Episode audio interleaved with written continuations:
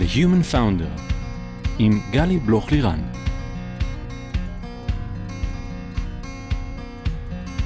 היי, כאן גלי בלוך-לירן, וברוכים הבאים ל-The Human Founder, הפודקאסט שבו מדברים על ההיבטים המנטליים של המסע היזמי.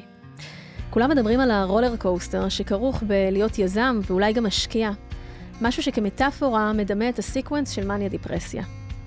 איך חווים לואו חזק כשבתוך כל ההילה הגדולה הזאת של להיות יזם, אתה בעצם חווה מלא אי-ודאות רגעית ומרגיש שבאותה נקודה זה ממש הסוף. ואיך מרגישים היי מטורף כשפתאום, בלי קשר, מנצחים את אליפות ישראל באיירון מן.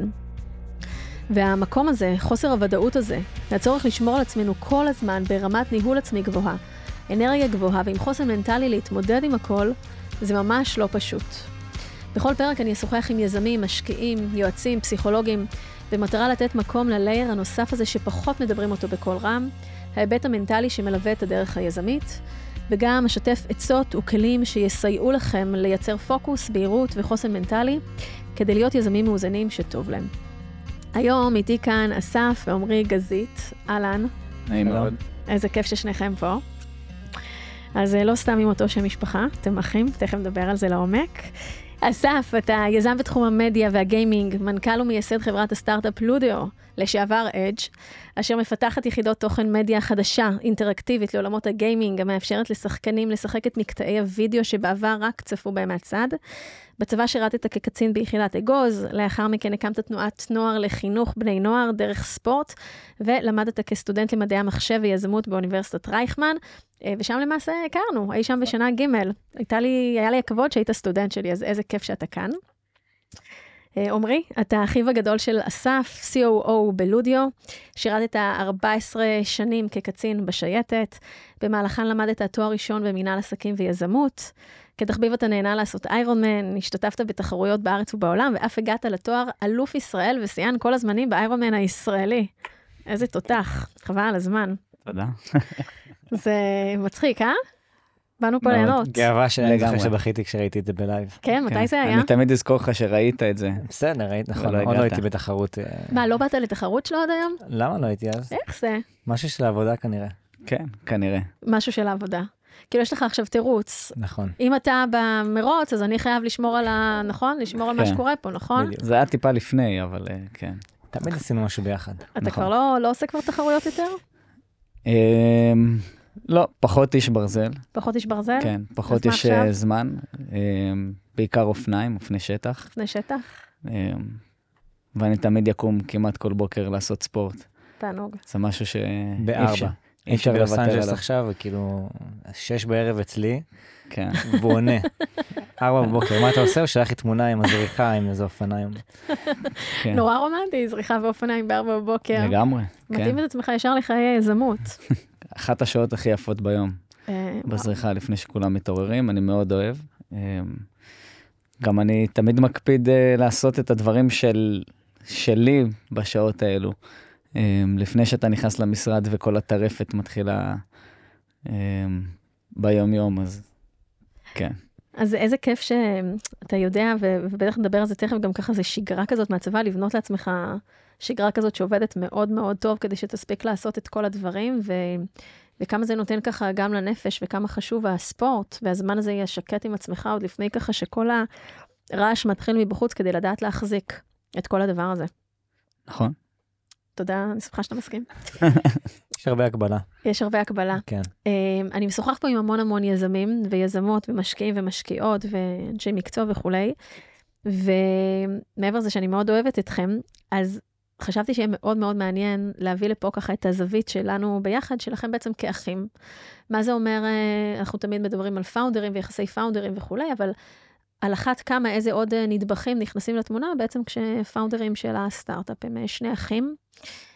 כשהאח הגדול הוא לא בהכרח המנכ"ל, איך מביאים את כל הדבר הזה בעצם לתוך ניהול העסק, הסטארט-אפ, איך יודעים גם לשים לזה break, אם יודעים לשים לזה ברייק, כשמגיעים הביתה, וככה זה, זו הזווית שניקח פה אה, היום בשיחה, שאני חושבת שהיא מאוד מאוד מיוחדת, כמו שככה אני עושה עכשיו גם כמה פרקים עם בני זוג, אה, ככה בזוגיות אה, פה, והחיים הזה ככה ממש ממש מעניין. אז, אז לפני שנצלול ככה קצת פנימה, אני רוצה לקחת אתכם קצת אחורה, קצת ככה אחורה לילדות, תספרו לנו איך זה היה לגדול בבית, טיילתם בכל העולם, תספרו ככה קצת על הדברים האלה, איך הם בנו אתכם.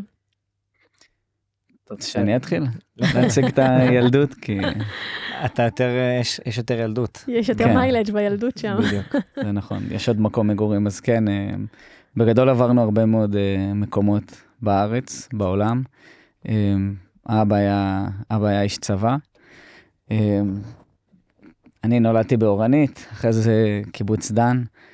בערך שבע שנים שמונה שנים בקיבוץ דן. לאחר מכן עברנו לסינגפור שנתיים וחצי מאוד משמעותיות בילדות. נראה לי של שנינו כאילו סביבה חדשה לחלוטין. מה, סביב גיל 10 כזה? כמה? זה הכי דיכוטומי שיכול להיות, בין כן. קיבוץ שהכל פתוח ומשוחרר לסינגפור, גדרות, גן, חליפה, לעמוד בשלשות. שלשות בדרך ל- וואו, לכיתה. וואו, לעמוד בשלשות. כן, חליפות. כבר זה הרמז התגייסנו. מטרים לעתיד, אה? לגמרי. כן, לגמרי. אמ, כן, שנים הייתם בסינגפור? סינגפור שנתיים? שנתיים. אני. הייתי אמצע ג' עד אמצע ה', זה היה גם לעזוב כאילו מסגרות באמצע, זה היה וואו, זה היה קשה.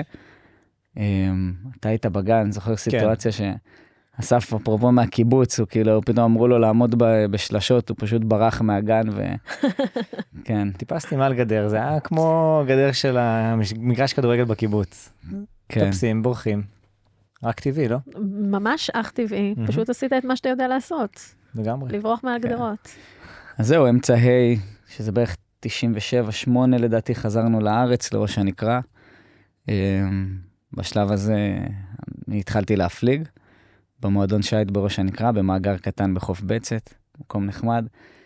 אמ, שלוש וחצי שנים ראש הנקרה, אחרי זה נהריה, תקופה מסוימת שם בדיוק היה את הגירושים של ההורים. אמ, היינו מתוכננים לעבור לכפר ורדים. בסוף עברנו לחיפה, בעיקר בגלל שאני ואחותי היינו בשייט, אז עברנו לחיפה. אה, בחיפה עוד שמונה או תשע שנים, אם אני זוכר נכון. אה, ולאחר מכן צבא. ואז אה, רגע, רגע, שנייה. רגע צבא. וואי, אז טיילתם ככה לאורך כל הילדות, נערות שלכם, אה, לאורך מלא מלא שנים, בעצם כל פרק זמן אה, לא ארוך מדי, אה, לפחות בהתחלה עברתם. איך הדבר הזה ככה מעצב את האופי, מה הוא מביא, מה, מה עוזר לכם לשמור על איזושהי גחלת פנימית שלכם כזאת, על תחושת שייכות, על אה, אה, אה, סביבה תומכת, איך, איך מנהלים את כל הדבר הזה? נראה לי שהדבר הכי קשה בזה זה כאילו לנתק את החברים, למצוא חברים חדשים כל פעם, להגיד ביי למי שלמדת להיות החבר הכי טוב שלו ולמצוא חדשים. זה לגמרי מפתח את האופי מצד אחד, לא להיקשר, מצד שני ליצור אה, קשרים מאוד מהר. מה זה לא להיקשר? מה אתה אומר לעצמך, אני לא נקשר כי אני יודע שעוד שנתיים זה ישתנה? אני לא יודע אם זה במודע, אבל זה כאילו כשדברים מסתיימים אז זה בסדר. כאילו, ממשיכים הלאה, מוצאים אנשים חדשים מאוד מהר. אה, שם אני פגשתי את העולם של הגיימינג, זה היה מבחינתי המקום הקבוע החברתי, זה לא משנה באמת איפה אני גר, יש לי את המחשב, אני מחבר אותו, אני שם את האוזניות ואני עם חברים. אה, מוצאים, מוצאים את הדרכים, עמרי זה היה שייט בשבילו, בשבילי זה היה באמת עולם המשחקים. אז אתם בעצם מתארים איך מצאתם אה, בתוך סביבה מאוד מאוד משתנה, שעוברים כל כמה שנים אה, מקום וגם סביבה וגם הורים שמתגרשים וככה הרבה אירועי חיים, איך כל אחד מצא איזשהו עוגן אה, שעזר לו למצוא את הסנטר שלו. אתה ב gaming, אתה בשייט, ובעצם מכל מקום בארץ, בעולם, זה היה איזשהו משהו שככה חיבר אתכם ועשה לכם איזשהו סוג של grounding כזה Mhm. למה שקורה. ויחד עם זאת, אסף, אתה מתאר, אני למדתי, אני אדי- אציע הצעה, במקום לא להיקשר, אלא להיקשר במידה. לדעת לנהל את ה... ג- לדעת לנהל גם את ההיקשרות שלך, כי אתה יודע שמתישהו רגע יהיה עליה אה, פסיק או נקודה פסיק, תלוי, ואתה תעבור בעצם לדבר הבא, ואיך לא לעבור משהו רגשי קשה מדי בתוך הדבר הזה. זאת אומרת, לנהל את ה... איך אתה מרגיש בתוך האירועים האלה. לגמרי, מבחינתי זה נכון כמעט עד אחרי אפילו אה, התואר, גם בצבא זה היה לעבור הרבה מאוד מקומות ומסגרות. אה, גם אחרי זה ב, בלימודים, ו- זאת אומרת, כל הזמן זה השינויים האלה ב, ב, בחיים. כן, אני... אתה מרגיש, אתה, אתה חושב שבאיזשהו מקום הלא להיקשר הזה שאתה מדבר עליו יכול להתחבר עם איזושהי אדישות מסוימת, או שלא? או קהות חושים מסוימת, או שלא? אה, דווקא אני מסתכל על זה מהכיוון ההפוך, מהיכולת להיות מאוד חם ורותם אנשים מאוד מהר, כי זה מה שצריך. כאילו, מהמם. זה הסקילסט שאתה חייב לפתח, איך אתה נכנס למסגרת חדשה ומיד לקרוא את הסיטואציה, להבין מי נגד מי ואיך לרתום את הבן אדם. אני מרגיש שזה היום אל מול משקיעים או עובדים חדשים, או לא משנה מי זה ובאיזה שפה ואיזה תרבות, זה להיקשר מאוד מהר.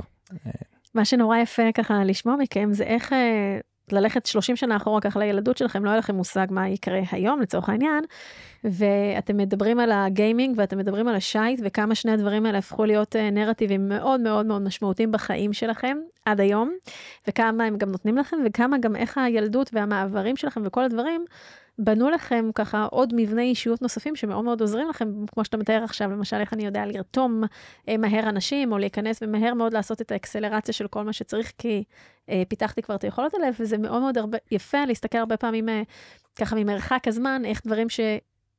יל... בילדות התחילו במקרה או שלא במקרה, או פשוט מה-course of life, אה, נכנסים לנו ככה לתוך הניהול ולתוך מה שמוביל אותנו היום, וזה ככה ממשקים שאני תמיד אוהבת אה, להסתכל עליהם.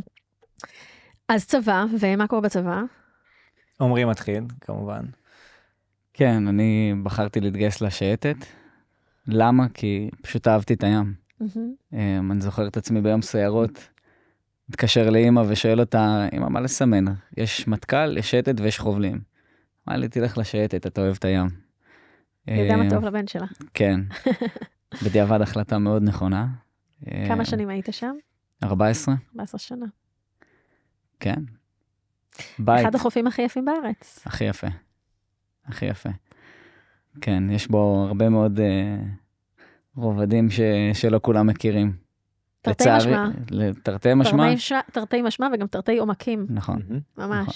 לצערי ושמחתי, בגלל זה הוא נשאר כזה יפה, כי הוא סגור, אבל uh, כן. 14 שנה בשייטת, מה, מה עובר עליך שם? וואו, um, הרבה מאוד דברים. אני חושב שזה היה עיצוב לאישיות, או כאילו מאוד משמעותי. Um, הדברים שאתה חווה שם. Um, זה קח אותנו לאיזה רגע מכונן כזה שאתה יכול לדבר עליו.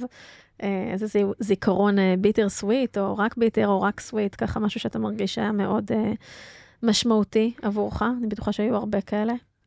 כן, היו המון. Um, כן, אז אני אקח אותך לאיזשהו רגע שהוא, אני חושב שהוא עיצב אותי בתור uh, לוחם, ולאחר מכן קצין גם בשייטת, זה היה um, איזשהו מבצע שהיינו בו. אני הייתי לוחם חצי שנה בפלגה, התכוננו למבצע הזה. זה היה הכל די מהר, אבל זה היה מבצע מאוד מיוחד, לא עשינו, השייטת לא עשתה משהו uh, דומה אליו בעבר. Um, ואני נבחרתי לעשות את אותו, להיות בנקודת קצה בתור לוחם צעיר. Long story short, המבצע בסוף uh, נכשל, מכל מיני סיבות, אבל uh, אני הייתי על המוקד, mm-hmm.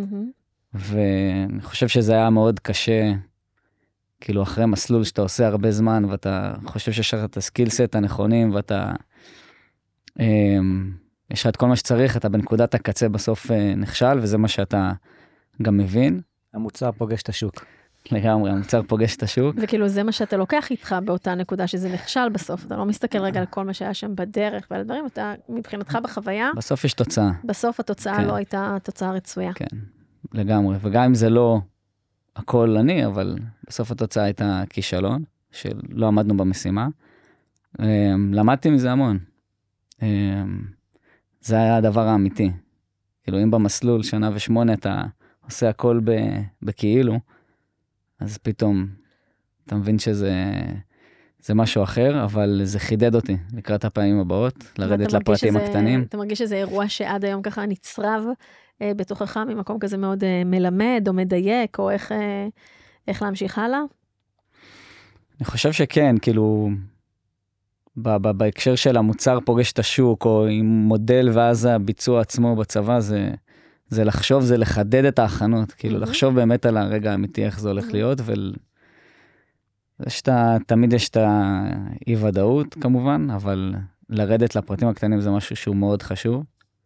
נראה לי אה. שזה הצומת שכאילו, אחרי שאתה נכשל, אז יש לך צומת או להתבוסס בכל הדיכאון והבאסה של זה, או לבוא ולהגיד, אוקיי, איך אני נבנה מזה, איך. אני לומד מזה ועושה משהו יותר טוב. אגב, מוצר פוגש שוק, מבינים שזה לא עובד ומה עושים, או מהמם. מרימים ידיים, או באמת משתפרים מזה. ומה שאני מזהה על זה על עמרי, שלמדתי את זה ממנו כל הילדות, אני אמרתי את זה בדיוק לפני יומיים, אני בחיים לא שמעתי את עמרי אומר את הצמד מילים, קשה לי. לא, לא נראה לי שאני יכול לשייך את המונח הזה לעמרי, כי בסדר, יש כישלון, קורה משהו, לומדים ממנו וממשיכים הלאה. וממשיכים הלאה. ממשיכים לגמרי. הלאה, מחוזקים יותר. אז אני רק אעשה closure לזה באמת. כי זה מה ששכחתי, אבל אז אחרי הכישלון אז הלכנו, כאילו אני, מי שהוביל את התחום הזה בצוות, אמ, אני ועוד חבר צוות פשוט לקחנו את כל מתודת הפעלה שהבנו שהיא לא נכונה, אמ, ופשוט כתבנו ספר נהלים חדש שעד היום עובדים לפיו. אז זה- וגם, נגיד שזה בעצם היה באיזשהו אה, מבצע הכנה, נכון? זאת אומרת, זה היה... לא, לא. אה, זה היה רטוב, זה לא היה לבש. רטוב זה היה רטוב לגמרי. לגמרי. אוקיי. כן. אבל בעצם זה שגיליתם את הדבר הזה, סללתם את הדרך להמשך למשהו הרבה יותר נכון. בטוח, משהו הרבה יותר מדויק, down the הראשונה. שלך. כן. ובכותלי נכון. צה"ל. כן, כן. אסף. מה היה בצבא. שלך? אז כמובן, כאח קטן, קודם כל אני מעריץ את הבן אדם, אז אני רוצה ללכת אחריו. סיים מסלול בשייטת כשהייתי בכיתה י', זה שינה לי את העולם הגיימינג. רגע, אוקיי, עצור, יש פה משהו מאוד מעניין שקורה. התחלתי להתכונן לצבא, אה, הלכתי לגיבוש, התגב... התקבלתי לשייטת גם, התחלתי שם מסלול. אה, משהו כמו אחרי שנה, אז הודחתי מהמסלול, שזה היה נקודת משבר מאוד, אה, מאוד גדולה עבורי באותה תקופה. אני אז בקורס קצינים לדעתי. הייתי כן, בבה"ד יצאת 1, כן. מה, מה היה יותר חזק, או איזה קומפוננטות היו בתוך התחושה הזאת? אחת, עצם זה שהודחתי וזה משהו שאני אה, רוצה ואני לא מצליח להגיע אליו כרגע, או שגם לצד זה, או ביחד עם זה, גם עצם העובדה שאני עכשיו במסלול, ואחי הגדול כבר בקורס קצינים בתוך הדבר הזה, וזה עוד יותר מעצים את בעיקר. הפער. זה בעיקר, אני חושב שזה בעיקר הציפיות. זה, אני יכול להגיד את זה עד היום, הדבר אולי הכי קשה זה לנהל את הציפיות. ברור, כאילו גם ככל שנגיד, אם אני לוקח את זה רגע לסטארט-אפ, ככל שמגייסים יותר, הדבר שהכי עולה בצורה אקספוננציאלית זה רמת הציפיות. מכולם, כולל שלי מעצמי. וכשיש לך ציפיות מהסביבה, או אני ציפיתי מעצמי כן לסיים את זה, זה הפגיעה הכי גדולה. אמ, אבל עוד פעם, אני מסתכל עליו, אני זוכר גם את הטלפון שהוא התקשר אליי ואומר כאילו, הכל בסדר, ובאיזשהו מקום כשהוא אמר לי את זה, אז סבבה. באמת הרגשת כזה הרגשתי- שמשהו כזה כן, נח, הכ- הכל יהיה בסדר. נרגע, לגמרי. משהו נרגע. ו- וכמה זמן לקח לך ככה ל- להתאפס? להתאפס, לקום מזה? 24 שעות, ואז אמרתי, טוב, אם לא שייטת אז מטכ"ל. אמ, לא קרה בסוף, הלכתי לגוז, ביקשתי מהם כן ללכת למטכ"ל, לגיבוש, מבחינתי להתחיל מההתחלה, אבל באיזשהו מקום התאהבתי ביחידה הזאת, וסיימתי שם מסלול. אמ, יצאתי לקורס אה, מ"כים, קורס קצינים, אה, חזרתי בתור מפקד צוות ליחידה. סיימתי את המסלול, הייתי בעצם בשמונה החודשים האחרונים, הכשרתי אותם שם, ואז היינו בערך עוד שמונה חודשים ב, בתקופת הלוחמים, שם גם היה צוק איתן באמצע. אה, וזהו, שנה פחות או יותר אחרי צוק איתן בחרתי להשתחרר. ומשם זה היה, לשמחתי, וואו, זאת הייתה חוויה לא נעימה, צוק איתן, כאילו, אני יכול להבין בקצת מה הורה חווה שהילד שלו בצבא. כאילו, אני זוכר שאני לא הייתי רגוע לשנייה, באמת, וכל הזמן כאילו להתעדכן בחדשות, כי אנחנו יוצאים ונכנסים, ומפחד לראות את השם, כאילו, ממש ככה. כמה זה חלק מהמורכבות שלנו בלחיות פה לגמרי. אה, בארץ, וחלק גם ממה שבונה אותנו. כן. אבל אה, מורכבות אה, מאוד מאוד גדולה. אנחנו נדלג רגע בזמנים, אני שנייה רגע קופצת קדימה, בערך, זאת אומרת, לסוף השירות שלך אחרי 14 שנה, ואסף, אתה עשית עוד דברים בדרך, ניגע בהם תכף, אבל איך פתאום, אחרי 14 שנה שאתה בתוך מערכת אה, אה, צה"לית מאוד מאוד אה, נוקשה, אדוקה, מפקד, אה, גם מאוד אה, קרבית, גם מאוד מסכנת חיים, זאת אומרת, משהו שהוא מאוד מאוד באקסטרים אה, מצד אחד, אבל מאוד מאוד גם עמוק. שינוי, כן מקצה לקצה, אולי זה לא כזה מקצה לקצה, תגיד לי מה אתה חושב, פתאום לבוא ולהקים סטארט-אפ. כן, אז אני חושב שהייתה לי כן תקופת מעבר, שנכון, הייתי שני תפקידים בשייטת, כאילו ממש בשטח, ולאחר מכן, אחרי הלימודים, גם קצת לפני הלימודים, הייתי במטה, ששם בעצם התפקיד זה היה ניהול פרויקטים, אז נכון, זה לא כמו באזרחות, אבל זה תעשייה, תעשייה ביטחונית. אמ, אז זה איזושהי, איזושהי תקופת מעבר בין הצבא, ההארדקור, בשייטת, בשטח המבצעים, לבין האזרחות, אני חושב שזה כן איזשהו תקופת מעבר, ששם זה עבודה. אז נכון, זה מפקד, אבל מהמם. בסוף אתה עובד עם תוכניות עבודה ותקציבים, ואתה עובד הרבה עם תעשיות אזרחיות. אמ, יחד עם זאת, אני חושב שהשינוי המשמעותי, בטח בלהיות יזם, זה כאילו, כל מה שאתה רוצה אתה יכול לעשות. אמ, בעיקר, בעיקר בעצם שינוי של mindset, שאם קודם אתה. במערכת מאוד מאוד אה, מדויקת, היררכית, בירוקרטית, אה, שיש גם משמעות לבירוקרטיה הזאת, היא גם. חשובה בדברים מסוימים, אתה פתאום אה, מגיע כאילו לאיזה חנות ממתקים כזאת, שאתה יכול בעצם לעשות מה שאתה רוצה. כמובן שיש גם פה חוקי משחק ומנהלים כסף, וכמובן שגם פה יש חוקי משחק, אבל האפשרויות ליצור, להביע את החותם שלך, לעשות מה שאתה רואה לנכון, אין מה להשוות בתוך הדבר הזה. ממש. איך מתרגלים את המעבר החד הזה בין ה mindset הזה ל mindset הזה? עושים גם וגם. היה, באמת, הייתה תקופה ארוכה שעשינו גם וגם. כאילו, זה לא היה מעבר חד שהוא השתחרר ל... בוא נקים סטארט-אפ ונחשוב מה עושים. אני חושב שאפילו, אנחנו גם קבענו שברגע שאנחנו uh, חותמים על term sheet, אני זוכרת את התקופה הזאת, שהוא מהמם, עוד היה כזה כן, רגל פה, נכון, רגל פה, רגל רגל פה, שם. רגל שם כזה, נכון, נכון? שעומרי כן. איתך, אבל הוא עוד לא. הוא לא לגמרי. לסוף, הוא מנסה... צריך לעשות את ה... להרגיש את זה. כן. ואני זוכר קבענו שברגע שאנחנו חותמים על term sheet, אז זה הנקודה שבה הוא אומר להם, טוב, אני, פה אני חותך את התוכנית שירות. בסופו של דבר, כשהוא כבר גזר את החוגר רשמית, זה היה בסגירה של הסיבוב השני. כאילו זה. לקח שם ארבעה חודשים פחות או יותר, ובתוך ארבעה כן. חודשים זה היה תקופה מאוד זה, מעניינת. איך זה היה לך, חוויה פנימית? זה היה לך מצד אחד, וואו, אני הולך עכשיו לחוויה חדשה לחלוטין, ועם אח שלי, וזה, כאילו, אנחנו הולכים לעולם חדש לחלוטין, שזה מאוד מרגש מצד אחד, או גם חוויה מורכבת של, אני, in a way, שם את כל הקריירה שהייתה לי עד היום בעצם בצד, והולך עכשיו לפתוח דלת חדשה. התבשלתי עם זה הרבה מאוד זמן, עם ה... כאילו, ידעתי תמיד שאני לא רוצה קריירה צבאית, זה קצת מצחיק להגיד אחרי 14 שנה, אבל טוב שנזכרת מה שנקרא. כן, לגמרי, אבל באמת זה, לא רציתי את מה שראיתי, לא רציתי את הקריירה של אבא לצורך העניין. אמ, אז התבשלתי עם זה הרבה שנים, והייתי מוכן מנטלית לדבר הזה, והאמת שלא פחדתי מזה. כאילו, אמרתי אם לצאת לאיזושהי הרפתקה זה, זה עם אסף, ואני שמח על, אה, על ההחלטה מאוד, לא משנה מה יהיה העתיד, ואני צופה עתיד מזהיר, כן, אבל לא משנה מה, מה אתה שהרווחתי. שמח על הדרך כבר. לגמרי, ממש. ואסף, אתה למעשה, אתה משתחרר מהצבא, אתה מתחיל ככה, או, או בוא נגיד, החברה, כמו שאנחנו מכירים אותה היום, היו לה כל מיני גלגולים בעצם אה, בעבר, בצורה כזאת או אחרת, ובכלל, אתה החלום היזמי כבר מלווה אותך הרבה זמן. כן. ספר לנו על זה קצת. אז קודם כל השתחררתי מהצבא, ואז כמו משוחרר טרי, רגע, צריך לעבוד, אז הלכתי לבר לעבוד ב- בתור ברמן. חשוב. החזקתי בדיוק חודש, אה, פיטרו אותי, אני לא יודע איך, איך זה קרה רק אחרי חודש, כאילו, זה היה צריך לקרות אחרי המשמרת הראשונה בערך. ובנקודה הזאת אני זוכר שחיפשתי רגע עבודה, אבל שנייה עצרתי, אמרתי, אני, אני לא מסוגל, כאילו יש בי משהו שרוצה הרבה יותר ורוצה עוד. אה, ואולי זה לא בדיוק ודאות ומשכורת ותלוש, אבל בא לי לעשות משהו משלי.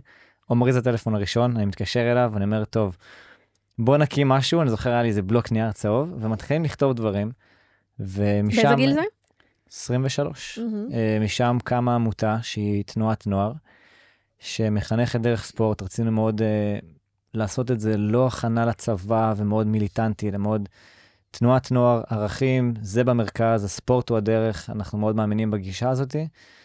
Um, ומשם זה התפתח כשעמרי תמיד היה ברקע כזה עוזר, יועץ, איפה שאפשר. כמה שנים הייתה קיימת העמותה? עדיין קיימת, קיימת. נכון. אז זה כבר אה, משהו כמו שבע שנים. אמ, בשיא שלה לפני הקורונה הגיעה ל-60 מקומות בארץ. אה, אפילו לקחנו את זה להרפתקה בסין וארצות הברית. אמ, הרפתקה מוצלחת? הרפתקה, תלוי. הרפתקה היא הרפתקה, תלוי איך מסתכלים עליה. כן. כן, וואו, סין זה היה באמת אה, תקופה מעניינת. אמ, ובתחילת הקורונה, אנחנו אפילו טיפה לפני הקורונה, אנחנו חשבנו כזה, איך אנחנו עושים את זה גלובלית? תמיד, מהמם. לא יודע, היה לנו איזה ג'וק כזה שרוצה לעשות את זה הרבה יותר גדול ולפרוץ רחב.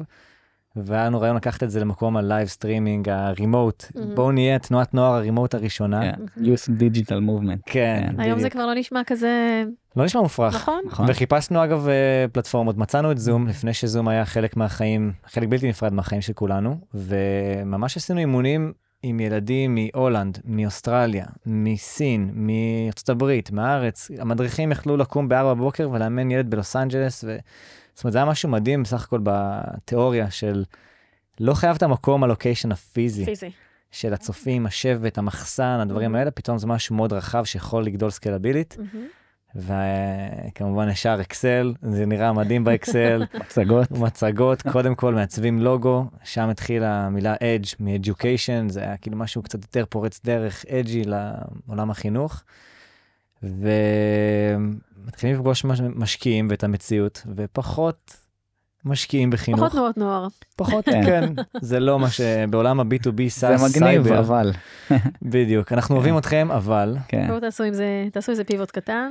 אז זה כבר בערך בשנה השנייה של לימוד, ללימודים, מהמם. התחלתי ללמוד מדעי המחשב ויזמות, אה, וממש בשנה השלישית, בהתחלה שלה, אנחנו מדברים עם אה, אה, עוד משקיע, והוא אומר לנו, תקשיב, אנחנו, אני, אני מאוד אוהב אתכם, אבל קשה לי להעביר את זה הלאה.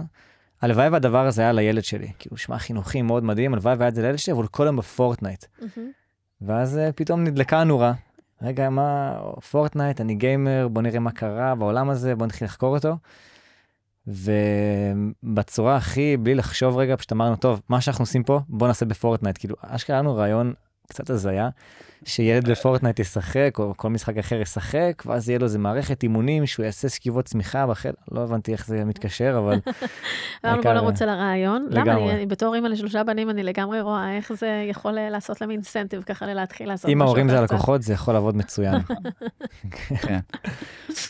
אבל משם זה מתחיל להתגלגל, משם כאילו הכל איכשהו קשור ב... אני, אני מחזיר את זה ל...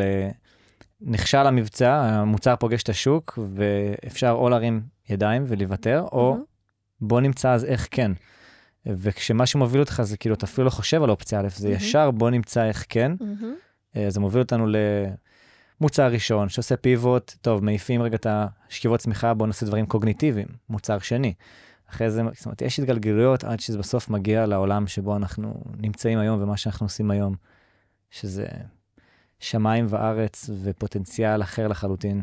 ובעצם כל, ה, כל התהליך שאתה תיארת עכשיו ככה בכמה דקות, מהשכיבות סמיכה לקוגניטיבי, ל playables, ללודיוס, שזה היום בעצם, מהמם. כל ה-evolvement של זה, זה נשמע מלא דברים, זה באמת מלא דברים, הרבה דברים שקורים. ואנחנו בסך הכל מדברים על שנה. בערך כשנה, שנה וחצי, שכל נכון. הדבר הזה מתפתח. זאת אומרת, ממשהו שהיה אחר לחלוטין, מתנועת נוער וכל הסיפור הקודם, תוך שנה וחצי אתם מעמידים חברה שנכון להיום, גייסה all in all כבר, 42. כבר 42 מיליון דולר, אה, שנה וחצי במתווה פעילות הזה, שגם בתוכו כמה פיבוטים. שני חבר'ה צעירים בסך הכל, יצאת אחרי 14 שנה מהצבא, יצאת אחרי דברים אחרים שאתה מנסה, מוצאים את עצמכם היום כבר עם כמה עשרות אנשים בחברה? 35 היום? 35 וגדלים, כן. obviously עכשיו אה, ב- ב- במה שקורה ולאור הגיוס האחרון. איך מחזיקים? יש פה שני דברים. כאילו, השאלה היא איך מחזיקים את הדבר הזה, איך מנהלים את הדבר הזה, כשבתוך זה אתם לא באים עם המון ניסיון בעולם הזה, אתם שני אחים שנכנסים לתוך הסיר לחץ הזה ביחד. תספרו לי ככה קצת מהחוויות הפנימיות שלכם, מה קורה שם. אז אה, שאלה. מצוינת. כן, שאלה מצוינת. אני חושב שהדבר הכי טוב שהשכלנו להבין, ואחר כך גם לעשות, זה, זה היה לדעת מה אנחנו לא יודעים. אמ, וידענו שאף פעם לא הקמנו חברה. וידענו שאנחנו לא יודעים להיות מנהלי מוצר או CTO של החברה. ומהר מאוד הקפנו את עצמנו באנשים שיש להם את הניסיון והידע, בין אם זה יזמים שהם שניים שלושה צעדים לפנינו, או משקיעים, כאילו, ויצרנו לעצמנו איזשהו ecosystem קטן כזה של, של אנשים שאנחנו יודעים להתייעץ איתם מה נכון, מה לא נכון.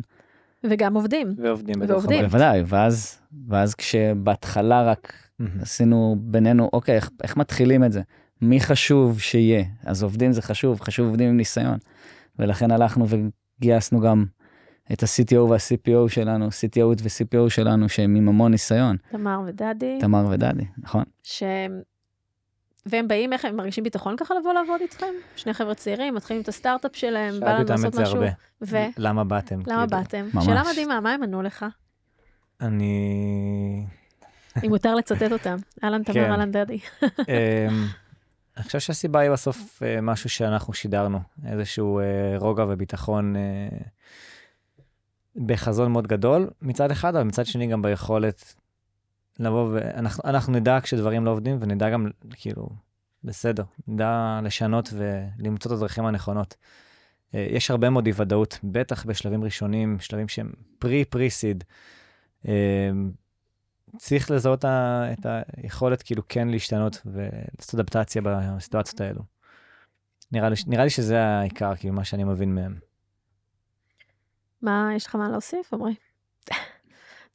לא. אתה עדיין אומר מה עשיתם, איך באתם? כן, איזה כיף זה שעם כל צעד שבעצם מתקדמים, ועם תוך עוד גיוס ועוד אה, אה, חוזה, ואתם עובדים היום, באמת במשקיעים שלכם יש אה, שמות אה, מרשימים ביותר, וקרנות רציניות, וחברות גיימינג מאוד אה, אה, גדולות. זה בעצם כל פעם מחדש אה, אה, אה, גושפנקה בעצם של, של אמון, שבדרך של מה שאתם מובילים, של מה שאתם עושים. איך זה להיות co-founders או מנכ"ל ו-COO לצורך העניין, של אנשים שהם הרבה יותר מנוסים מכם? הם כבר באו, יופי. זה מחזיר אותי לאיך שסיפרת ככה, שכל הילדות, מה שזה לימד אותך, לדעת to engage people מהר מאוד ולגרום להם uh, to come on board. עכשיו איך גורמים לאנשים להישאר? איך לומדים להיות co-founders שיודעים לנווט uh, uh, ספינה או ספינת גיימינג לצורך העניין, uh, של uh, אנשים שהם מאוד מאוד מנוסים, עם הרבה שנים בתעשייה, כשבאים לזה ממקום חדש למעשה. אמ, זה הרבה מאוד לסמוך עליהם ולתת להם את המקום להשפיע.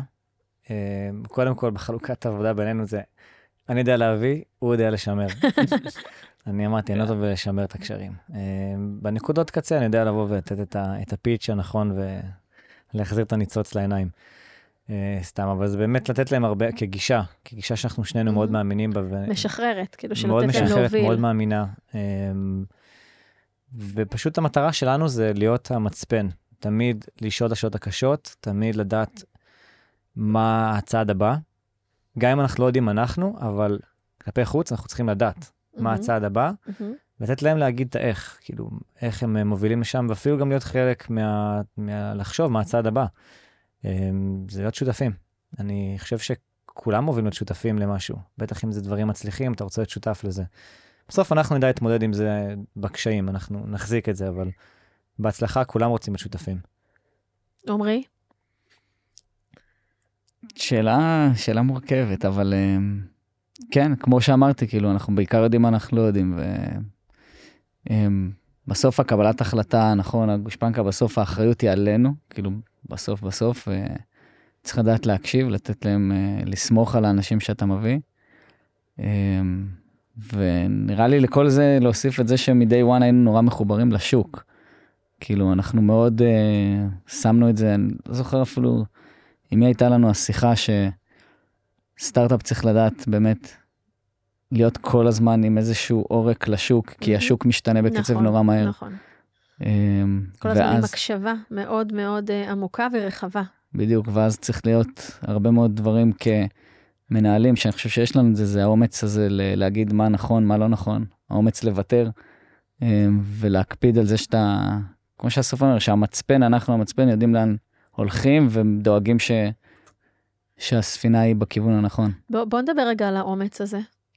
אני זוכרת את אסף, כן. בן אה, בערך 28, נכון? ככה ב-27, 8, ככה, כשאז כשהכרנו, וכל הגלגולים שהיו לכם בהתחלה, בסטארט-אפ. אה, המון החלטות, המון החלטות של אה, להביא אנשים, המון החלטות של להיפרד מאנשים, המון החלטות של לצאת עוד פעם לסבב גיוס ביחסית קבועי זמן קצרים יחסית. המון המון, אני זוכרת איזו שיחה כזו מפורסמת שלנו, ארוכה באוטו, המון אה, החלטות שצריך לקבל ביחסית פרקי זמן מאוד קצרים, והן גדולות. זה לא רק לשחק עם מטבעות שוקולד של חנוכה, זה תקציב אה, שמגיע לאט לאט ל-30 מיליון דולר השקעות, 40 מיליון דולר סך הכל אחר כך, 42. מאיפה האומץ אה, לדעת, אפילו שלא יודעים, לדעת שאנחנו לא יודעים, ועדיין להתגלגל עם כל הדבר הזה? אמ, זה... אני חושב שזה אומץ לבוא ולהאמין מאוד במה שאנחנו עושים. זה מאוד מוביל אותי. אמ, להסתכל אחד על השני ולהגיד, אין מתאימים מאיתנו להוביל את זה ו... ולהצליח. כאילו, באמת האמונה, הביטחון בעצמנו. וזה לדעת ש... כן, לשנות זה קשה, לעשות פיבוט זה קשה, אבל שזה הדבר הנכון, זה, זה תחושת בטן. כאילו, אם, אם אני למדתי משהו מאוד מאוד, אה, לקח חשוב בשנה האחרונה, זה להקשיב המון לתחושת בטן. זה לאו דווקא הדברים השכליים, זה לפעמים אפילו מנוגד לשכל, מהמם. אה, אבל אנחנו, הבטן יודעת טוב, כאילו, היא, היא צודקת ברוב המקרים. והתחושות בטן שלכם בדרך כלל מסונכרנות? התחושות בטן כן. זה בגלל נכון. האוכל של אמא. כן. לגמרי. לא, תחושת בטן כן, אבל הגישה לשם היא מאוד שונה. אני מאוד מאוד מאוד מסתכל על vision וקדימה ואסטרטגיה ומה יהיה עוד אה, כמה ככה וככה שנים ולאן זה הולך. עמרי מאוד מחובר לקרקע, מאוד דואג שהכאן ועכשיו יהיה טוב, מה הצעד הבא, איך עושים את זה, הוא מכיר את האנשים, איך מביאים אותם לשם. אה, לפעמים, לרוב זה מעולה, ולפעמים זה, זה מתנגש, מהמם. אין מה לעשות. אז איך אה, שני אחים שמצד אחד מאוד אוהבים אחד את השני, מצד שני באו מהצפון, באו מחו"ל, טיילו הרבה בחיים, חוו המון המון חוויות, וכן, יש בזה משהו שהוא מצד אחד גם מאוד grounding, מצד שני הוא מאוד כזה פותח את התפיסות עולם וכולי וכולי. אה, יש שיקול דעת גדול שמגיע מהצבא של שניכם, ויכולת לנהל את השיקול דעת הזה, יש אחריות מאוד מאוד גדולה, כל הקומפוננטות האלה קיימות. אז מה קורה כשפתאום אתם לא חושבים את אותו דבר? וכל אחד, אתה נורא מחובר ל vision ולאסטרטגיה, ואתה נורא מחובר למה שקורה עכשיו ולאנשים, ואתה ככה אולי צריך אה, לעצור רגע את אסף מהחלומות הגדולים שלו ולהוריד אותו רגע לקרקע. איך מנהלים את הדבר הזה, וגם איך יודעים אחר כך אה, לעשות איזשהו קאט ולא להביא את זה הביתה. אני חושב שקודם כל זה מתחיל ב... וזה היתרון בעיניי בלהיות אה, שותף של אח, שאתה... כשאתה מסתדר. כן, אז זה- זה האמון, אבל זה האמון. מהמם. ושנינו יודעים שבסופו של דבר, כאילו זה משהו שהוא נגיד משותף לשנינו, זה טובת החברה. אמ, ואז אתה קצת מנקה את הרעשים ומבין מה, מה, מה לטובת החברה, מה יביא אותה קדימה. אמ, בסדר, כן, ויש הרבה ויכוחים, יש הרבה מאוד, אה, איך אתם מתווכחים? כמו אחים. מה זה אומר להתווכח כמו אחים? כאילו מהאחים שלי, מהילדים שלי, אין לי אחים, יש לי כאילו אח ואחות, אבל מהילדים שלי אני כל הזמן מכירה אותם ככה, גם בעלי והאחים שלהם כל הזמן כזה נותנים צ'פחות וכזה. אז איך זה לריב כמו אחים? זה לא עושים במשרד, זה לא עושים במשרד? זה אחרי זה, אבל... זה אחר כן. כך. אז כן, איך שלא רבים. כמו אחים? את יודעת, זה כל, מיני- כי כל אתם מיני, כאלה נורא? כל יאללה, מיני, לא, זה כל מיני ניואנסים קטנים, עקיצות שסתם כן. ישבנו השבוע עם ה-CFO שלנו, CFO? עם עם ה-CFO החיצוני, כן. אוקיי. עם ה-CFO החיצוני, אהלן אביעד. נכון. נכון. אה, ואז כאילו עקצתי את הסף שם באיזה... ככה, אין, זה דברים שיכולים לקרות רק בין אה, אחים, שה-COO קורא ל- אה, לא משנה בזה, אבל איזושהי עקיצה ככה שלנו, אבל... אה, כאילו שלא מתרגשים מהדברים כן, האלה. שכשזה אנשים שהם, אין מה לעשות, שותפים וכולי, אבל הם לא מאותו בית, הם לא גדלו, הם לא יצאו מאותה בטן, אז אה, כאילו פה יש אולי גבולות יותר ברורים, וכאילו כשזה אחים אז פחות גבולות. אנחנו יכולים להגיד מה שאנחנו רוצים ואיך שאנחנו מרגישים, כי אנחנו אוהבים וכי אנחנו... ואיזה מדהים זה אבל. איזה מדהים שאתה יכול להגיד מה שאתה רוצה, אתה לא חושב איך הצד השני יקבל את זה, כי אתה לא מכיר את כל ההיסטוריה שלו. אם אתה נכנס לשותפות עם מישהו שהוא, לא יודע, אתה מכיר אותו שנתיים, שלוש, או רק עכשיו הכרת אותו. ואתה לא מתרגש? כשעומרי עוקץ אותך אתה לא מתרגש? לא. מה זה מתרגש? עוקץ חזרה, מה זאת אומרת? חייב להחזיר. כן, אבל זה בונה, זה בונה ובסוף זה מוריד אותי לקרקע וזה מעלה את עומרי, זה בסוף זה מוצא את הטוב ואת האמצע מבין השניים. אה, אי אפשר לרוץ רק קדימה ולא לא, לזכור מה, מה יש בכאן ועכשיו ואיך מגיעים לשם, וגם אי אפשר, וההפך. כן, אפשר להתעסק יותר מדי בכאן ועכשיו ולא לראות את האופק, לאן זה מהמם. הולך. אה, אחרת אתה מתעסק ואתה הולך בכיוון לא נכון. זאת אומרת, משהו שהוא top down מצד אחד ו bottom up מצד שני, והם מוצאים ככה את האיזון הזה איפשהו באמצע. אני מאוד מדמה את זה תמיד לבן אדם שטובע נגיד, מהמם. וזה היום-יום, זה מה מהמם. שעמרי בעצם מנהל את כל הטכנולוגיה והמוצר. זה, זה, כאילו העומס של היום-יום זה כאילו אתה טובע ואתה לא יכול לראות, לעלות רגע מעל המים ולראות איפה היבשה. ואני עומד על הכתפיים של ההוא שתובע, קצת מקשה עליו, אבל לפחות אני מסתכל, יש לי ראייה טובה עכשיו, אני רואה לאן צריך ללכת.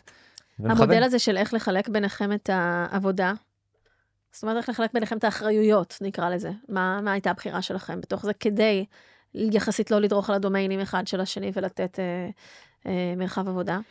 קודם כל זה היה די טבעי. נכון. כאילו, בטח אה, אנשים שואלים את עצמם, מה, איך האח הגדול הוא, ה, הוא לא המנכ"ל? אה, בעיניי זה טבעי ולגיל אין בכלל משמעות. לאסף יש את היכולות להיות מנכ"ל, נקודה. ואני חושב ששנינו גם אומרים אחד לשני, ואנחנו אומרים את זה גם בצורה גלויה, ברגע שאני לא אהיה הבן אדם, כאילו אני כל הזמן דואג להיות ה-CO הכי טוב עבור אדג'. לודיו. לודיו. קשה עוד עבור להתרגל, החברה, אה? כן, עבור החברה, כנ"ל אסף שואל את עצמו, שזה מגיע משם, זה כאילו, ההחלטה היא קלה. כאילו, בעיניי זה... זה straight forward לחלוטין, כאילו, אין פה שום... אין אגו. כן, לגמרי. מרגישים שהאגו ככה לא מנהל אתכם בשום צורה? שזה גם בעצם פוגש אתכם ביניכם, כדי שזה לא יפגש אתכם ביניכם, וגם אל מול העובדים, שגדלים בצורה מאוד מאוד משמעותית, וכמו שאמרנו, מביאים הרבה אה, אנשי צוות, אה, שותפים שמאוד מאוד מנוסים, מהארץ, מחו"ל, משהו שנורא מאוד לא, אה, אה, זאת אומרת, מאוד רווח, כן, בחברה הישראלית, בטח בקרב אה, גברים ויזמים, והאגו מאוד מאוד מנהל אותנו. זה משהו שאתם ככה מקפידים מאוד לשמור עליו ככה מנוהל. כן, אגו זה דבר שהוא לא, הוא מאוד מעכב. הוא- אין לו מקום. בסטארט-אפ בוודאות שאתה חייב לרוץ מהר, זה כאילו, זה פוליטיקה, זה דברים של קורפרט, לא בסטארט-אפ. גם בקורפרט זה לא אמור להיות, אבל אי אפשר, אי אפשר לרוץ מהר עם אגו, בכלל. זה צריך לדעת לא להיעלב מדברים, צריך לדעת לראות את הטובה, לא מה נכון לי, ושיקרה מה שאני רוצה, אלא באמת מה נכון לחברה, ו... וככה להתקדם. וכל הזמן אתם אה, מצליחים לראות את הדבר הזה? אין מקומות שבהם אתם פתאום ככה מישהו נתקע על איזה משהו, לא דווקא בהכרח ממקום של אגו, כי הוא נורא מאמין שנייה ברעיון, או בפיתוח, או בדבר שהוא רוצה להוביל. קורה, אני... קורה הרבה פעמים שאני מגיע עם אה, קצת סימני קריאה שהם צריכים לעקם אותם לאיזה צורה של סימן שאלה. אה, בטח כשאני חוזר מחו"ל וכזה מאוד אה, שם מלא כזה בשטח, אנתודיאסטיק, וכזה מאוד אה, לומד הרבה מת- דברים. מתמלא כזה כן, ממה שקורה. נכון, גם זה זמן כזה פתאום שאני רץ עם המחשבות ואני פתאום לא ביום-יום, אז... צריך להוריד אותך לקרקע קצת. צריך להוריד את הקרקע. וכשאני חוזר עם הרבה מאוד תובנות, תמיד כשאני חוזר מחו"ל יש איזה פיבוטון או חידודון או איזה משהו שכאילו חידודון. וואו, כן, חידודונים, אמ, חידודני חו"ל. לגמרי. ומתמודדים עם זה בעיקר בזה של, רגע אסף, בוא נוריד את זה לקרקע ובוא נראה איך בונים את זה לשם. מגניב מאוד, לא מכבים. כאילו לגמרי כולם זורמים ואני אני רואה את זה וזה מדהים.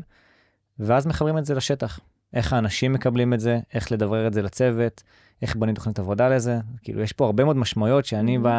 אתה בא עם רעיון, ואז צריך רגע לעשות לו framing ולהבין איך, איך, איך עושים לו קונקרטיזציה, נכון. למעשה. ובזה אני גם חלק מאוד מאוד חשוב ומשמעותי, בלהיכנס לדברים, ועמרי יודע באמת לתת לזה את ה framework המאוד נכון לזה. כן, תיארת את זה מצוין. יאללה, איזה, איזה חיזוק. איזה פרגון, אח גדול. ממש, חבל על הזמן. איפה שצריך. ובכל זאת, ככה, כי לפעמים יש ריבים ככה יותר משמעותיים, אז איך, איך מתגברים עליהם? אל תגידו, זה לא קורה. יהיה, יהיה, אוקיי, אז נגיד, ריבים משמעותיים, אנחנו יודעים לפתור אותם, כאילו אין את ה... גם אם, אז כן, יש איזשהו קלאש כזה, או... אז פותרים את זה, בסוף אתה מוביל פה חברה, זה לא שנלך אה, הביתה ולא נדבר אחד עם השני עכשיו יומיים, זה לא קורה. כאילו, יש, יש חברה לנהל, ו... וכן, יחד עם זאת שאנחנו אומרים, כאילו, אסף ויז'נרי וזה, אנחנו מכוונים את החברה למקום מאוד מאוד גבוה, זה לא... אז כאילו, יש אחריות וצריך ל... אני חושבת שזאת אה, מילת מפתח שהדגשתם אותה כמה פעמים, גם אם לא במילה הספציפית הזאת, אבל ככה בחוויה. תחושת האחריות המאוד מאוד עמוקה שלכם, על בעצם על, ה, על הכסף של המשקיעים, על העובדים שלכם, על הרעיון, על כל האנשים ששמו את יהבם בלבוא לעבוד איתכם, בלבחור לעבוד איתכם, וה... אה, אני מכירה אתכם כבר כמה זמן, להרגיש את התחושת האחריות הפנימית המאוד מאוד גדולה הזאת, שזה בכלל לא עליכם, זה בכלל לא, הסיפור פה בכלל לא שלכם, הוא סיפור הרבה הרבה יותר גדול, אה, מתוך הדבר הזה, שאני חושב שמתחבר מאוד טוב לנושא שדיברנו על אה, ניהול האגו. אה, ועל ההסתכלות, כל הזמן קדימה, ועל ההסתכלות של טובת החברה, ובאמת, אה, בין אם זה אחים, בין אם זה בני זוג, בין אם זה שותפים, הרבה פעמים, כי זה כולם בעצם סוג של שותפויות, הרבה פעמים הדברים מתחילים להסתבך, כשאנחנו יותר מדי מרוכזים רגע באיך זה משפיע עלינו, בהאם קיבלו את ההחלטה שלנו או לא קיבלו את ההחלטה שלנו, כשאנחנו מנוהלים יותר מהמקומות האלה, שאפשר רגע לתת להם איזה מילת על כזאת של אגו, יש לו עוד כל מיני נגזרות ורזולוציות, אבל, ובמקום להסתכל רגע מה, מה נכון, מה יקדם, מה ייקח את כולם קדימה, ואז גם ברגעי משבר להתנהל מתוך המקום הזה.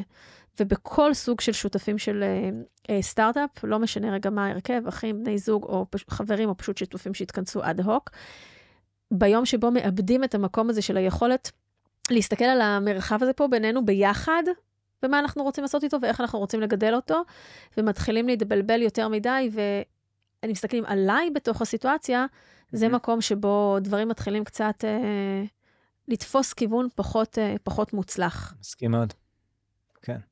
אמת. שמחה שאתם מסכימים. מרצה טובה.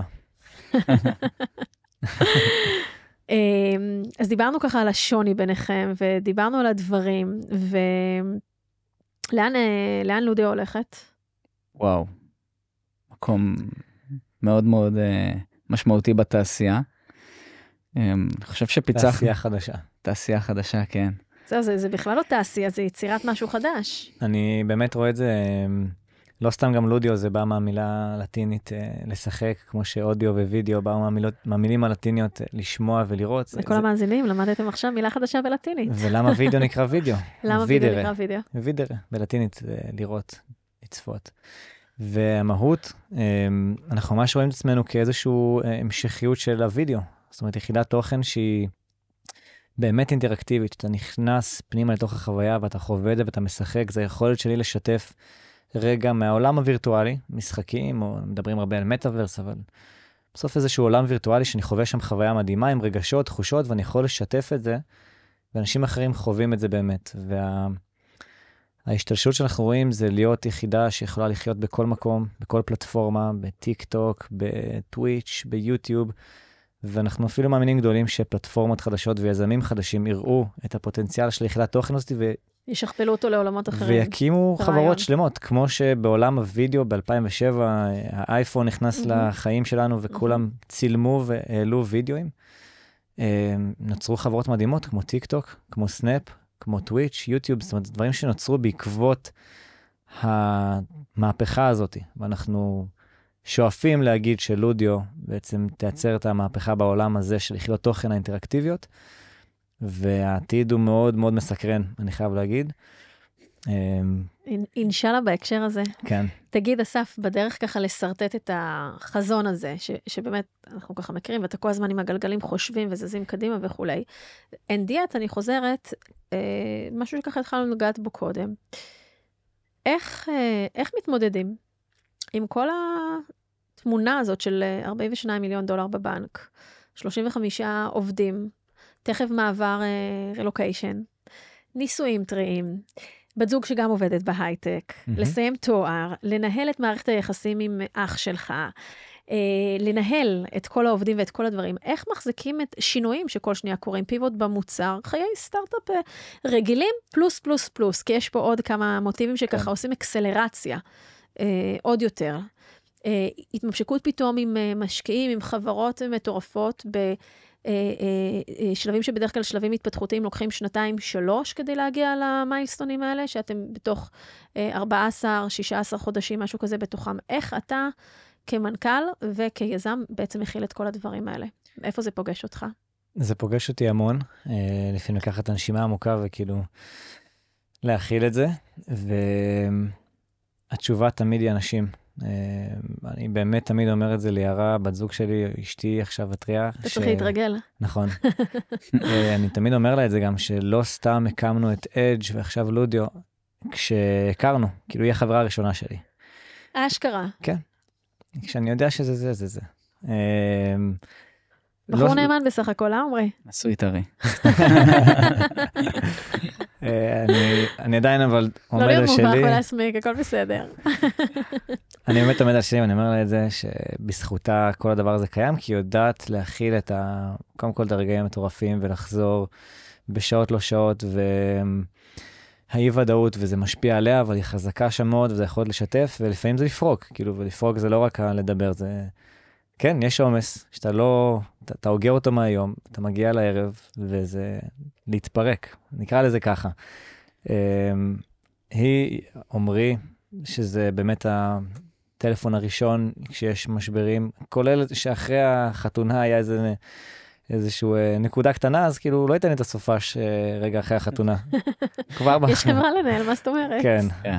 אז אה, אז הוא שומר עליך בעצם. זה הולך לשני הכיוונים, אז גם כשהוא צריך רגע את הטלפון, הוא יודע תמיד שאני, שאני הטלפון הראשון. אז זה אנשים, זה, זה הפתרון שלי, ל... שוב, לפחות מהראייה שלי. האנשים ככה, כמו שאתה אומר, שזה סופר סופר חשוב וקריטי והסביבה התומכת, זה באמת רגע לפרוק את הדברים אה, וכולי. ויש גם איזשהו מקום של איך מתמודדים עם כל האי-ודאות הזאת של, את, אין לך, איך, אתה, אתה צריך ללמוד להיות מנכ"ל של חברה אחרי ראונד A של 42 מיליון דולר all together, שמנהל קרוב ל-40 אנשים, בשנה הקרובה זה עוד יהיה כבר הרבה יותר. אה, לא עשית את זה קודם, זה משהו שאתה צריך ללמוד אותו on job training, אבל בצורה מהירה מאוד. אה, עם כל היכולות שלנו לספוג ידע, לספוג כלים, לשוחח עם אנשים, עדיין יש משהו במערכת הפנימית שלנו שצריך to digest את כל הדבר הזה, ומהר מהר לדעת איך להתגלגל איתו. איך אתה מתמודד עם זה?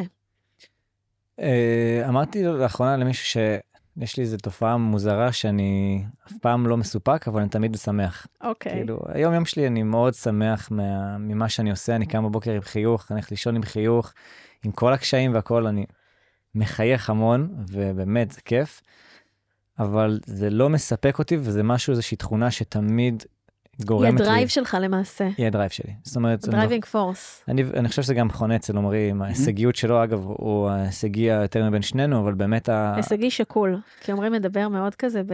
נכון. כזה ברוגע, משהו מאוד נעים כזה בקול, אבל בתוכו יש אש. אש של Iron Man. כן. יש, יש. אמ, אני חושב שזה משהו שהוא משותף לשנינו, שעוד לפני שאנחנו סוגרים את ה round A 30 מיליון דולר, זה רגע לבוא ולהגיד, סבבה, מגניב, טוב מאוד, מה הצעד הבא? בוא נראה שאנחנו מגיעים לשם, אז כאילו מאוד להיות שקול ואיזשהו drive שאנחנו לא עוצרים, אני, לא, אני גם לא אומר שזה משהו טוב, אנחנו לא מהמם. עוצרים רגע להיות מסופקים, את מדברת איתי על זה הרבה, נכון. להיות מסופקים מהרגע וגם להראות לאחרים, זה מעולה לאן שהגענו עד עכשיו. שזה מאוד מאוד חשוב, קודם כל עבור עצמנו, נכון. וגם לא לשכוח, אנחנו מנהלים כבר 40 אנשים, או לא משנה כמה אנחנו מנהלים, הם זקוקים לפידבק הזה מאיתנו, הם זקוקים לראות uh, recognition על זה שאנחנו מעריכים את העבודה הקשה, על זה שאנחנו רצים קדימה, אבל אנחנו יודעים גם ליהנות רגע ממה שקורה. למרות שראיתי שעשיתם ארוחה מגניבה לא מזמן, אז, אז נכון. הנה, אצל- טוב שיש לנו את לי, וטוב שיש עוד אנשים שככה יודעים ככה קצת... Uh, כן. אני אה, אגביל את זה רגע, באמת אני אתן איזשהו דימוי מהספורט, ש... שזה... הייתה תחרות טובה, ניצחת תחרות, בסדר, בערב אפשר לשתות איזה בירה, לחגוג את הניצחון, אבל יום למחרת כאילו 0-0, הכל מתחיל מההתחלה. צריך להוכיח את עצמך עוד פעם. תגיד, אבל עמרי, זה לא... מעייף. זה לא, אפילו, אני, באתי להגיד מעייף, זו הייתה מילה מיידית, אבל כמה אפשר להחזיק, בטח שספורטאים אה, אולימפיים, ספורטאים תחרותיים וכולי, זה באמת ה mindset שלהם. למחרת, יום חדש, חייבים נכון. כל הזמן מחדש להמשיך. כשלפעמים נגמרת המוטיבציה, המשמעת העצמית היא מה שעושה את העבודה, נכון? לגמרי. אבל עד כמה אפשר להחזיק את הדבר הזה כל הזמן וכל הזמן? אני לא יודע. כאילו, כרגע אה, אני מרגיש שאפשר אה, להחזיק את זה לאורך זמן. ממש, כאילו, אה, שאלה מצוינת. אני מקווה מאוד שאני לא אקום יום אחד ולא אהיה מבסוט ללכת לעבודה, ולא יהיה לי את ה drive הזה. אגב, ביום הזה אני אבוא ואגיד, נזדכה על הציוד. ואני ארצה שיהיה לי את האומץ להזדכות על הציוד, כי Mhm. לפעמים גם זה קשה לה- נכון. להכיר בזה, אבל בטח כשזה משהו שהוא baby כן. שלך, ואתה אומר, מה, פתאום נגמר לי? כן. כאילו, איך אני עכשיו... אה, אני היום מרגיש כמו שספר, אני יכול לעבוד 24/7, כי אני... אני אוהב את זה, זה שלי, וכאילו, מה שאנחנו נעשה זה מה שיגרום לזה לקרות ולהצליח. אתה, אתה מתאר את זה, ואני לא אומרת את זה במקום הלא טוב של זה, כי כל עוד זה בריא ומאוזן, אז, אז זה טוב. באמת, אה, זה איזושהי סוג של התמכרות, כמו שספורט הרבה פעמים זה סוג של התמכרות, כי באמת זה מפריש לנו חומרים בגוף מהמם. שמשרתים את הדבר הזה, למשהו שהוא, פה גם יש את העניין שזה גם זה שלי, זה baby שלי, שלנו, שאנחנו בונים אותו, אז בכלל, זה כמו, אתה לא עוזב ילד בחיים, אז אתה, את הדבר הזה, אתה מגדל אותו כל הזמן, ו- ו- ואתה רוצה לראות אותו אה, גדל ומצליח. וה drive הזה הוא משהו מאוד מאוד חשוב. אנחנו צריכים ללמוד אה, בתוך ה drive הזה, כן, לתת לו להמשיך לרוץ קדימה, אבל גם שנייה להסיט את הראש אחורה ולראות, אה, כל הכבוד, אנחנו בדרך הנכונה. אה, ואנחנו, כי יש סביבנו אנשים שזקוקים לראות את זה גם. אה, אז אם אנחנו ככה תכף שמים פסיק, ואני שואלת אתכם אה, על נגיד יזמים או יזמות, אה, אחים, אחיות, ככה בתחילת הדרך, אה, איך אתם מסכמים את זה ככה, כמה טיפים הכי חשובים לדעתכם כדי לצלוח את הדבר הזה כמו שצריך, ולא להגיע למשברים אה, משפחתיים שיכולים להיות, אה, ואנחנו גם מכירים לא מעט כאלה, אה, מורכבים מאוד, כי זה באמת, זה נורא, נורא, נורא רגיש. מהמם. אז מה העקרונות לדעתכם? זה אפילו לא עקרונות, זה ערכים. העקרונות זה רק נגזרת של זה, אבל מה לדעתכם הדברים הכי משמעותיים שצריך להקפיד עליהם כדי אה, לייצר אה, אה, שותפות עסקית טובה בתוך הסטארט-אפ שעובדת טוב עם כל מיני מנגנונים שאנחנו יודעים איך להתנהל בתוכם. אני חושב שכנות ופתיחות זה משהו שהם מאוד מאוד מאוד חשובים, אבל לא כסיסמה, באמת. אמ, אני זוכר שתמיד אסף היה אומר לי מ-day one, כאילו אנחנו צריכים לדאוג שאנחנו רצים בקצב של, ה, של החברה, כאילו, ובאמת להיות פתוחים וכנים ולדאוג לזה שאנחנו נהיה הפאונדרים הכי מתאימים בשביל החברה. אמ, אז זה כנות ופתיחות ולדעת זה, באמת. זה גם, סליחה רגע, שזה, זה כנות ופתיחות עם המון ענווה גם. נכון, כי המשפט הזה, זה משפט מקסים. החברה היא הופכת תכף להיות ישות נכון. משל עצמה, נכון. ואנחנו צריכים לוודא שאנחנו עומדים בקצב של מהמם. הדבר הזה שרץ. זה דורש המון המון אה, אה, יכולת להסתכל למציאות בעיניים, בלבן של העיניים, וכל הזמן לעשות אססמנט לעצמנו, שזה, שאנחנו עדיין הנכונים לדבר הזה. ממש ככה. ממש ככה, ואפרופו האגו שדיברנו עליו, זה גם מתקשר פה שצריך לדעת לשים אותו במקומות הנכונים, ואני אני חוזר לזה שאיכשהו בסוף אנחנו תמיד מסתכלים לטובת החברה. זה מאוד מהמם. מאוד בולט בשיח בינינו, כאילו. נכון. וזה עוזר לקבל החלטות. אמ, שאתה לפעמים צריך לקבל את ההחלטה הקרה יותר, פחות להתחבר לרגש, בכל מיני אה, החלטות בדרך, אז אה, מה לטובת החברה? מהמם. ופה זה גם מגיע האחריות שלנו כלפי העובדים שלנו, כלפי המשקיעים. אמ, אסף, עוד משהו להוסיף? אה, כן, אני- אגיד שאני דווקא לא מסכים עם התשובה ה... איזה כיף שאתם. לא מסכימים על לא, משהו. דווקא לא עם שמרי, עם שמרי אני מאוד מסכים. עם התשובה ה-obvious שזה כאילו הפרדה, אני לא מסכים. אוקיי. כי הרבה פעמים אומרים לי, כאילו בטח צריך לעשות הפרדה, צריך שיש את העבודה, אז להשאיר את זה בעבודה, ושיש את החיים. אני לא מאמין שצריך להיות ההפך, זה כאילו. צריך להרגיש בנוח ששני הדברים ישתלבו.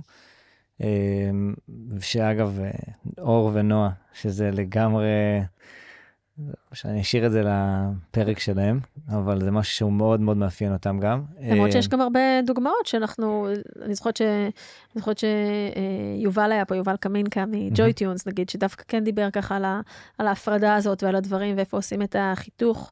אבל שוב, זה גם, אני חושבת שזו גם תשובה שהיא נורא תלויה בשלב ההתפתחותי של החברה, במיילד שלנו בתוך הדבר הזה. זה יכול להיות גם דברים שתחשבו עליהם אחרת בהמשך, אבל ככה, מהרכיב אני אני אגיד את זה, של בינתיים. אז אני אגיד אני כן. במה אני כן מאמין, שזה לראות שאנחנו באמת עם עולם ערכים משותף, שזה אומר שאנחנו יכולים לסמוך אחד על השני וכל מה שעמרי אמר, ומצד שני מאוד שונים באופי. שברגע שאנחנו שונים זה, אנחנו לא דורכים אחד לשני לאצבעות. וזה מאפשר את היכולת לעבוד בצורה מאוד מאוד טובה ביחד. שזה בעצם המרחב שזה נותן לכם, ביחד עם, ה... ביחד עם ה... המרחב שזה נותן לכם, ביחד עם הלסמוך, מייצר פה סוג של אה, איזונים ובלמים כאלה. הרשויות עובדות. לגמרי. אה, כמו שצריך אחת מהשניים, אנחנו חוזרים לימי כן. מונטסקיה, כן? כן.